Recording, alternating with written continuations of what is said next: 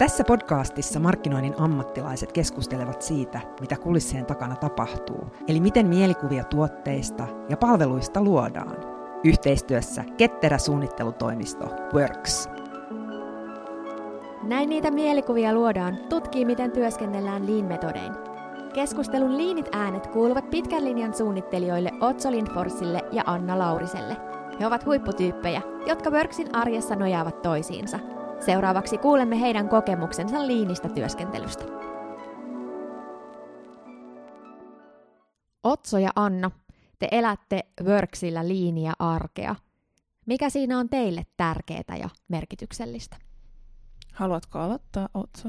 Varmaan nyt jotenkin on se, että et, et miten niin kun liin, liinin avulla parannetaan työn sujuvuutta ja jotenkin semmoista niin kuin oleelliseen keskittymistä, niin se on kyllä ollut itselle, itselle niin kuin merkityksellisin asia koko liinin, liinin niin kuin toimintatavan ympärillä. Ja, ja tota, ehkä sitten ne vaikutukset myös siihen arkeen semmoisena niin kuin työtä helpottavina tekijöinä. Ja, ja tota, ehkä just se, että, että joihinkin ympäristöihin liin tuntuu sopivan paremmin kuin toisiin – ja, ja sen sovittaminen uuteen ympäristöön vaatii aina vähän semmoista ikään kuin räätälöintiä ja etsimistä, ja, ja tota, sitä nyt tässä on tehty Worksilläkin. Oliko liini tekeminen oot sulle tuttu ennen kuin sä tulit tänne? No joo, oli hyvin tuttua ja jotenkin sillä tavoin vielä niin kuin elimellinen tapa tehdä työtä, että et, et mä just tuossa vähän ennen niin sanoin, että mun on niin kuin vaikea ehkä muistaa semmoista jonkun mitä, melkein 20 vuoden takaa, 15 vuoden takaa jotain ympäristöä, missä ei olisi tehty liinisti. Ja siksi ehkä niin kuin siitä on tullut semmoinen niin kuin toimintamalli, joka on vähän arkinenkin. Ja, ja, ja tota, ehkä sitten niin kuin aiheesta puhuminenkin voi olla vähän niin kuin haastavaa sen vuoksi, että, että jotenkin vähän ehkä hengittää sitä.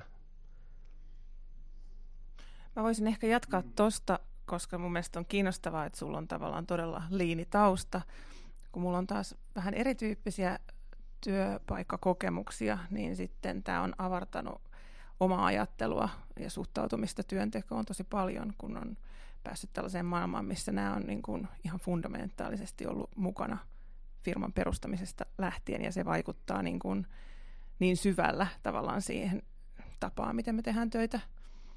Et nyt on tosi vaikea, kun on päässyt tällaiseen maailmaan, niin kuvitella, että olisi paluuta sellaiseen aikaisempaan.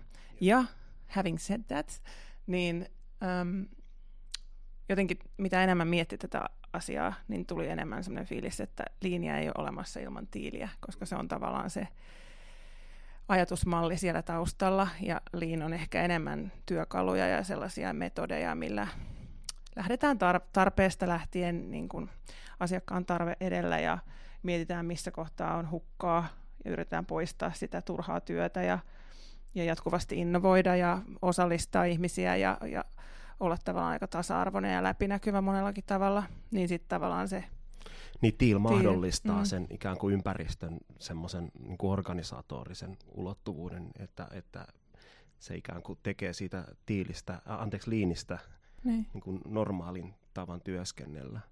Joo, ja se on tavallaan sellainen filosofia, mm. joka on niin kuin isompi se maailmankuvallinen mm. asia, että, että, että tavallaan me ollaan siinä pisteessä vuonna 2020, että Kyllä. meillä on varaa miettiä tällaisia asioita, että organisaatiokulttuuria on kehitetty niin paljon ja nyt ollaan pääsemässä tavallaan sellaisiin mm. suurempiin su- suurempia tavoitteita kohti tai että meitä ajaa enemmän niin kuin arvot ja tavallaan joku syy, olemassaolon syy, mm. eikä se, että että me toimitaan kuten armeija tai... Mm, suoritetaan tai, jotain niin, yksittäistä tai, niin. tehtävää. Ja, ja tota, joo. Tuo on kyllä ihan totta, ja se, että jotenkin niin kuin sen, äh, niin kuin, e, mulle ainakin Tiil on näyttänyt sen, mitä tulevaisuuden työkulttuuri tulee olemaan, mitä sen pitäisi olla. Ja, ja se, että yritykset ja organisaatiot ottaa nyt askelia tiiliä kohti, jotkut on enemmän tiil, jotkut vähemmän tiil, ja sitten ehkä pystyy omaksumaan sitä niin kuin tiilistä semmoisia osia, jotka sitten mahdollistaa siihen asteittaisen siirtymisen, niin, niin tota, on ka- kaiketin niin kuin liini tapa työskennellä myös sitten semmoinen asioiden eteenpäin vie ja kohti sitä tiil-kulttuuria, että, et samaa mieltä ihan siitä, mitä sanoit, että, et, et se TEAL-filosofiana on kyllä niin kuin, ehkä semmoinen merkityksellisempi vielä itselle. Mm. Että niin, ja sitten se on kiinnostavaa, tehdään. että se on tavallaan niin kuin henkilökohtaisessa elämässä mm. se tuntuu, niin kuin, että se vapauttaa tosi paljon energiaa, että sä saat tavallaan ajatella omilla aivoilla, sun ei tarvi odottaa jotain määräyksiä joltain esimieheltä. Meillähän ei ole esimerkiksi mm. esimiehiä. Että jokainen saa lähteä ajaa sellaista asiaa, mitä kokee, että hyödyttäisi meitä kaikkia tai hyödyttäisi asiakasta tai ylipäätänsä sille, että saa olla mm. tosi proaktiivinen, Kyllä. että oma rooli ei niin kuin, rajoitu. Tässä voisi ehkä vähän nyt avata sitä meidän parviajattelumallia, eli, eli tota, ennen kuin ikään kuin mennään syvälle, syvälle vaikka nyt liiniin, mutta se, miten me ajatellaan taas liinisti sitä organisaatiota ja työkulttuuria, niin se perustuu tämmöiseen parviajattelumalliin, jossa ää, ää, on, voi olla jokin yhteisölle merkityksellinen asia, jonka ääreen yhteisöstä rajatusti osallistuu ihmisiä, jotka kokee sen mielekkääksi tai tärkeäksi. Ja silloin se yksi asia saa ikään kuin tekijöitä ympärilleen ja rupeaa synnyttämään jotain tuloksia, kunnes sitten taas ehkä se parvi siitä kaikkoa sen aiheen ympäriltä.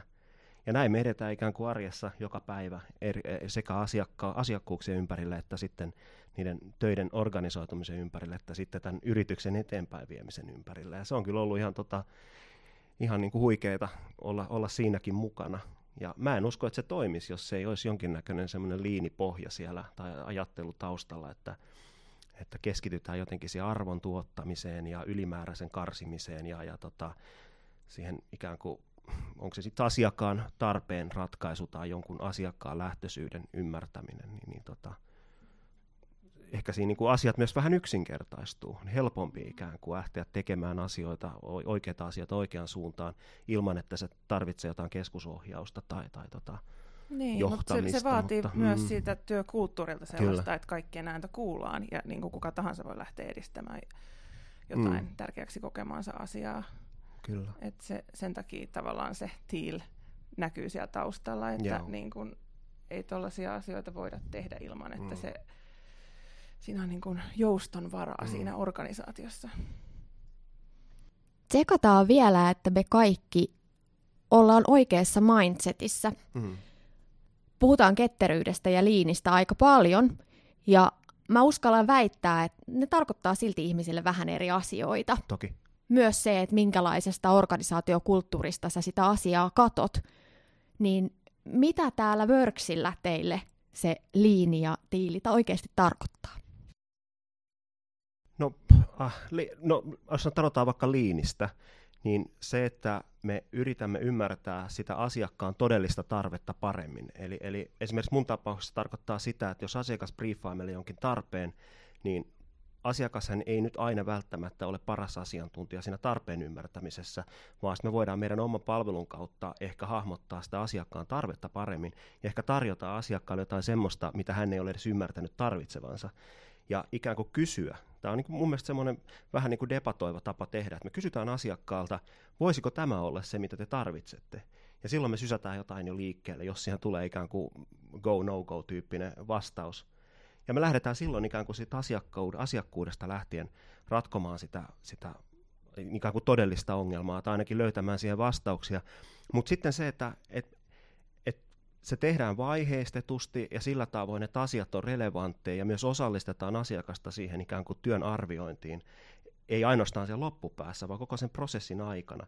Ja ollaan tiiviisti yhteydessä sen asiakkaan, tai pyritään olemaan mahdollisimman tiiviisti, usein sitä rajoittaa enemmän niin kuin asiakkaan omat aikataulut. Että mehän varmaan voitaisiin olla siellä 247 iholla, jos, tota, jos se olisi vain mahdollista, mutta lisätään sitä asiakkaan osuutta siinä – ja sitten taas mun tausta on ehkä osittain tuotekehityksessä, jossa liin ehkä tarkoittaa pikkasen eri asioita. Ja tota, siellä se saattaa tarkoittaa ehkä sitä, että prosessin eri vaiheet on ikään kuin avattu johonkin kampan työkaluun aika selkeästi ja voi olla niin kuin kohtuullisen isokin organisaatio, joka pystyy hahmottamaan ne työn eri vaiheet. Ja sitten samaan aikaan sieltä karsitaan semmoisia, mitkä A ei ole merkityksellisiä sen vaikka pienemmän lopputuloksen kannalta ja B sitten ehkä jopa lisää kustannuksia tai, tai tuo tehottomuutta. Ja sitä sitten arvioidaan koko ajan kuin siinä prosessissa. Et ehkä se ketteryys on sitten sitä, että kaikki jotenkin jakaa sen työn vaiheita ja sen päämäärän yhteisesti. Mm. Joo, mä voisin tuossa lisätä tai kertoa tämän myös omilla sanoillani tai jotenkin miten mä näen sen, ja siis siinä on paljon samaa, mutta jotenkin se on ihan niin kuin lähtökohta siinä, että me yritetään olla asiakkaiden kanssa mahdollisimman paljon tekemisessä, siis ihan sen takia, että se on vaan helpompi ja inhimillisempi tapa kommunikoida, mutta sitten siinä tapahtuu myös mun mielestä sellaista tiimiytymistä, että sitä paremmin kun sä tunnet ihmiset, että se enemmän on sellainen olo, että tässä ollaan niin kuin samassa veneessä, me yhdessä yritetään ratkoa näitä asioita. Ja se mahdollistaa myös sen, että vaikkakin se suunnittelija välillä tuntuu tosi karmasevalta, että joutuu näyttämään niitä shitty first drafteja ja kaikkia sellaisia roiskasuja, mitä on silleen, että no mä kuuntelin mitä sä sanoit, ja tässä on nyt vähän tällaista, vähän muutamalla tavalla hahmoteltu, että tuntuuko mikään näistä niin kuin oikealta. Että tavallaan että päästään oikealle raiteelle jo mahdollisimman aikaisessa vaiheessa. Se osallistaa myös asiakasta ja niin kuin, ei tule sellaista tilannetta, että oltaisiin tehty pari viikkoa työtä ja sitten asiakas näkee sen ensimmäistä kertaa, jolloin me oltaisiin kaikki tehty ihan valtava määrä hukkatyötä.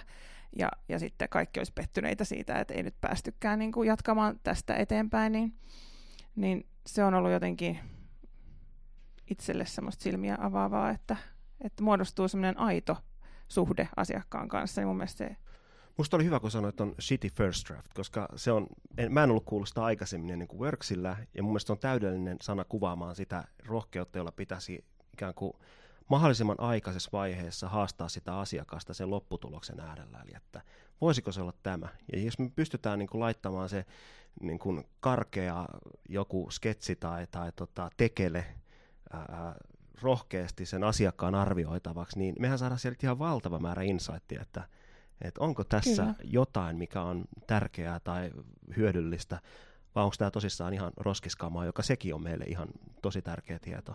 Ei ainakaan tätä. Joo, mutta siis sehän vaatii tosi paljon mm. myös asiakkaalta, Kyllä, että on valmis, valmis niin kuin osallistumaan siihen ja ei ole tavallaan siellä vanhassa maailmassa, missä on silleen, että minä odotan, että minulle tuodaan täydellisiä töitä eteen Joo. ja sitten siitä vaan valitsen. Vaan että silloin on niin kuin kädet savessa, mutta usein silloin saa myös sellaista mikä vastaa sit niitä omia odotuksia.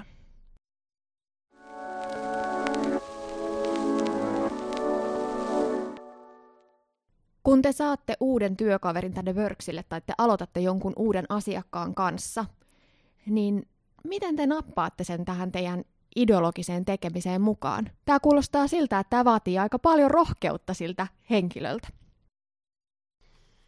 Hmm, Joo. Uudelta työntekijältä varmaan vaatii, mutta tota, tavallaan kun me toimimme näin, niin kyllä se on sitten helppo, tai mä uskon, että se on suhteellisen helppo hahmottaa, hypätä kyytiin ja hahmottaa, miten se tehdään, miten, miten me teemme työtä. Et ei se kuitenkaan niin paljon poikkea semmoisesta arkitekemisestä, että siellä on ehkä semmoisia nyanssieroja ja sitten aika nopeasti, niin, niin mä jotenkin uskon, että tämä on semmoinen myös hyvin niin kuin luonteva tapa tehdä duunia, niin aika nopeasti ihmiset sen lukee. Että... Mm. Mä kyllä haastan nyt, mm. koska sulla Joo. oli se vuosien tausta liineistä toimeistoista, että et itse sanon, että kyllä oli mm. niin kuin monia asioita. Mä olin silleen, että täältä puuttuu tällainen asia, että täällä ei ole tätä, ja niin kuin, että kuka tästä päättää. Jotenkin, että tavallaan, että, että huomasi, että niin kuin, odottaa sellaisia asioita, mitä ajattelee, että tämä on itsestään selvää, että, että kyllä nyt näin monen ihmisen organisaatiossa pitäisi olla tällainen juttu, sitten vaan silleen, että no mutta miksi tarvitsisi, että asiat jotenkin lutfiutuu täällä sille ihan jännällä tavalla. Että on, onhan siinä tietysti välillä semmoista pientä kaosmaisuutta, mutta sitten jotenkin jokainen kantaa vastuuta, niin se on mun mielestä aika olennaista tästä, että, niin kun, että kaikkiin uskotaan, mutta siihen ja annetaan niin kuin mahdollisuuksia, mutta mun mielestä se myös vaatii sitä, että sitten kantaa sitä vastuuta, ei se muuten onnistu. Joo, oot varmaan ihan oikeassa, että kyllä mun tausta varmaan helpotti tosi paljon, ja nyt kun sanoit, niin, niin tota, ehkä se, se on, kun siihen liittyy tietty määrä kaaosta, ja sitten sen niin kuin liinin työskentely, ehkä jopa tiilinkin työskentelytavan ytimessä on sellainen, että, että siellä on aito vastuu, jota myös ihan aidosti odotetaan, että osallistujat kantavat.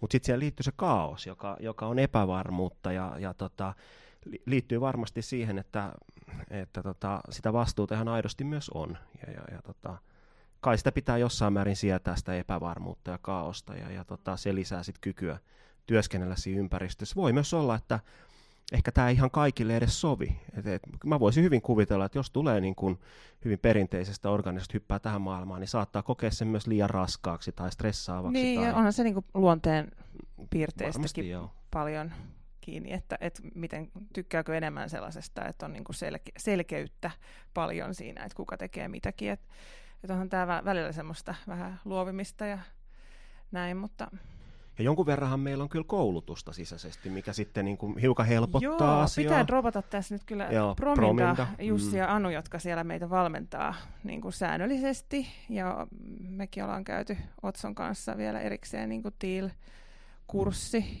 joka on auttanut niin kuin ymmärtämään näitä a- aiheita. Että mä rakastan sitä tarraa ja sitä slogania, mitä Jussi ja Anu viljelee Uh, eli uh, Relax, Nothing is Under Control. Ja mä oon liimannut sen läppärin siihen kanteen, koska mä ajattelin, että se sanoma pitää saada vaikka neukkarissa jaettua, että, että tavallaan kaikki ei ole todellakaan aina hallinnassa, mutta sitten yhdessä me saadaan näitä asioita ratkaistua.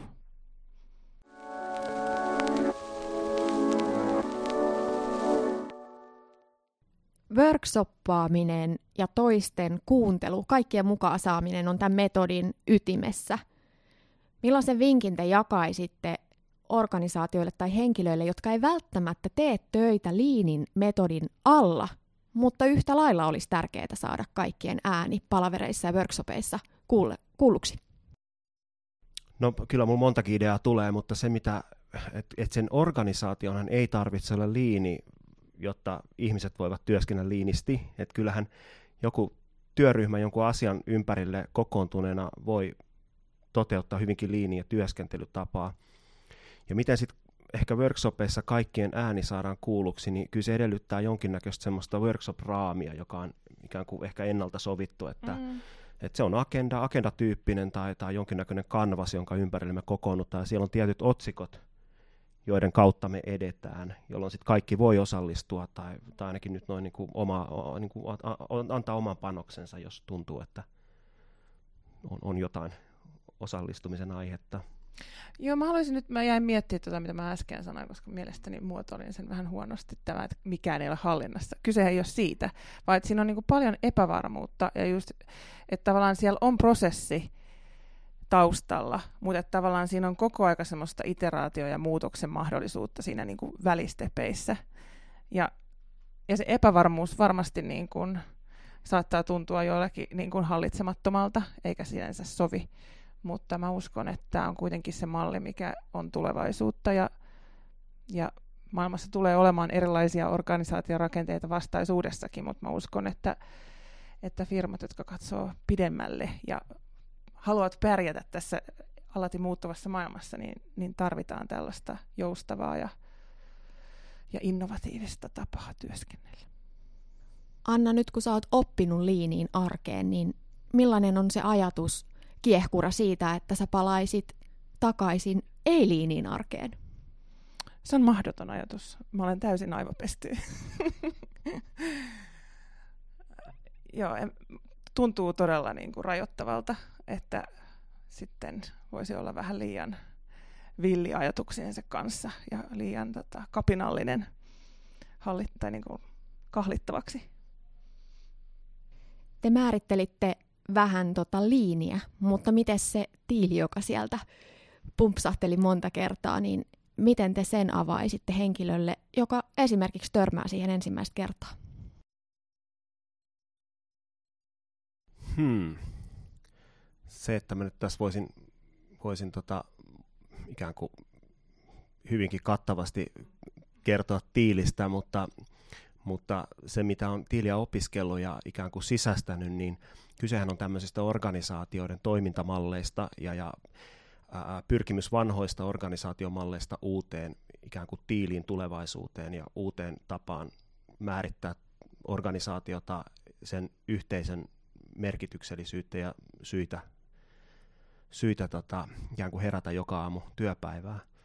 Ja siellä taustallahan on sitten tapa, jolla näitä organisaatioita jaeta, jaetaan tämmöisiin ikään kuin väri, käytetään just värikoodistoa, että vaikkapa nyt punainen organisaatio, joka on hyvin tämmöinen niin kuin, vaikka niin kuin, ä, armeija on, on ehkä tyypillinen punainen organisaatio. Ä, korjaan jo. mafia. Okei, okay, joo, no mutta hyvä, just, mutta että hyvin hierarkinen ja, ja, tota, ja niin edelleen, mutta et, tavallaan, että ehkä nyt, jos me puhutaan tiilistä organisaatiosta versus näihin niin kuin perinteisiin organisaatiomalleihin, niin ainakin itselle päällimmäisenä on ajatus siitä, että organisaatiolla on joku, joku semmoinen evolutionäärinen tarkoitus ja oikeutus, olemassaolon oikeutus, joka se yhteisö itse määrittää ja ehkä jopa niin kuin määrittää sitä usein. Et se ei ole mikään semmoinen vaikkapa nyt visio, missio, joka on kirjoitettu sinne strategiaan, sinne yrityksen johonkin kivijalkaan, vaan se yhteisö itse määrittää sen aktiivisesti ja, ja se saattaa muuttua. Ja ehkä jossain startup-ympäristöissä, niin se on, se on niin elinkelpoisuuden jatkuvaa määrittämistä ja sitten puhutaan pivoteista, jos tämä ei ikään kuin toimi, niin pivotoidaan tonne, koska sieltä löytyy uusi markkina ja uusi mahdollisuus. Ja, ja, ja tota, tämä on mun niin itselle semmoinen tuttu ympäristöesimerkki, missä sitten sitä evoluutionäyristä tarkoitusta määritetään. Mm. Mä voisin vähän tota, lisätä tuohon, että kannattaa siis lukea, tämä on Lalu äh, keksimä teoria, äh, TEAL, eli T-E-A-L. Ja, ja tota, tosiaan siinä on näitä värikoodista ne maailmankuvat on jaettu viiteen eri ryhmään ja, ja tavallaan ne kaikki on olemassa jatkuvasti, mutta et nyt on vaan niitä on syntynyt sitä myöten, kun ympäristö on muuttunut, niin sitten tavallaan ajattelumallia on pitänyt myöskin samalla fiksata.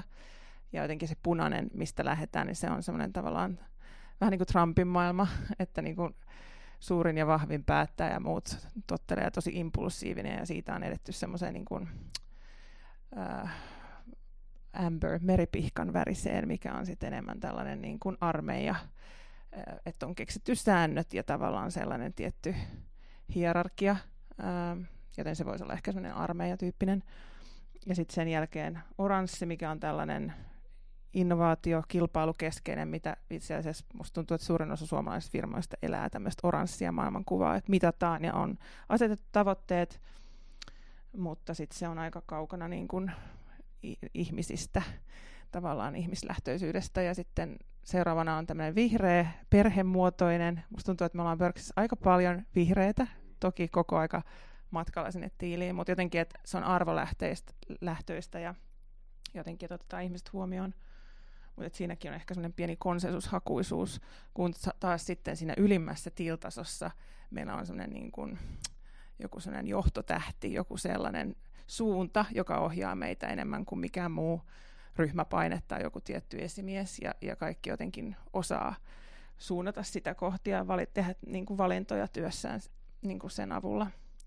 Ja se mahdollistaa taas sen, ja mun mielestä se on esimerkiksi elementti, mikä näkyy jo meillä, että me ollaan niin kuin siinä muutosvaiheessa pörksinä, että, että tavallaan se kokonaisvaltaisuus, että jokainen täällä mun mielestä saa olla aika sellainen kuin on.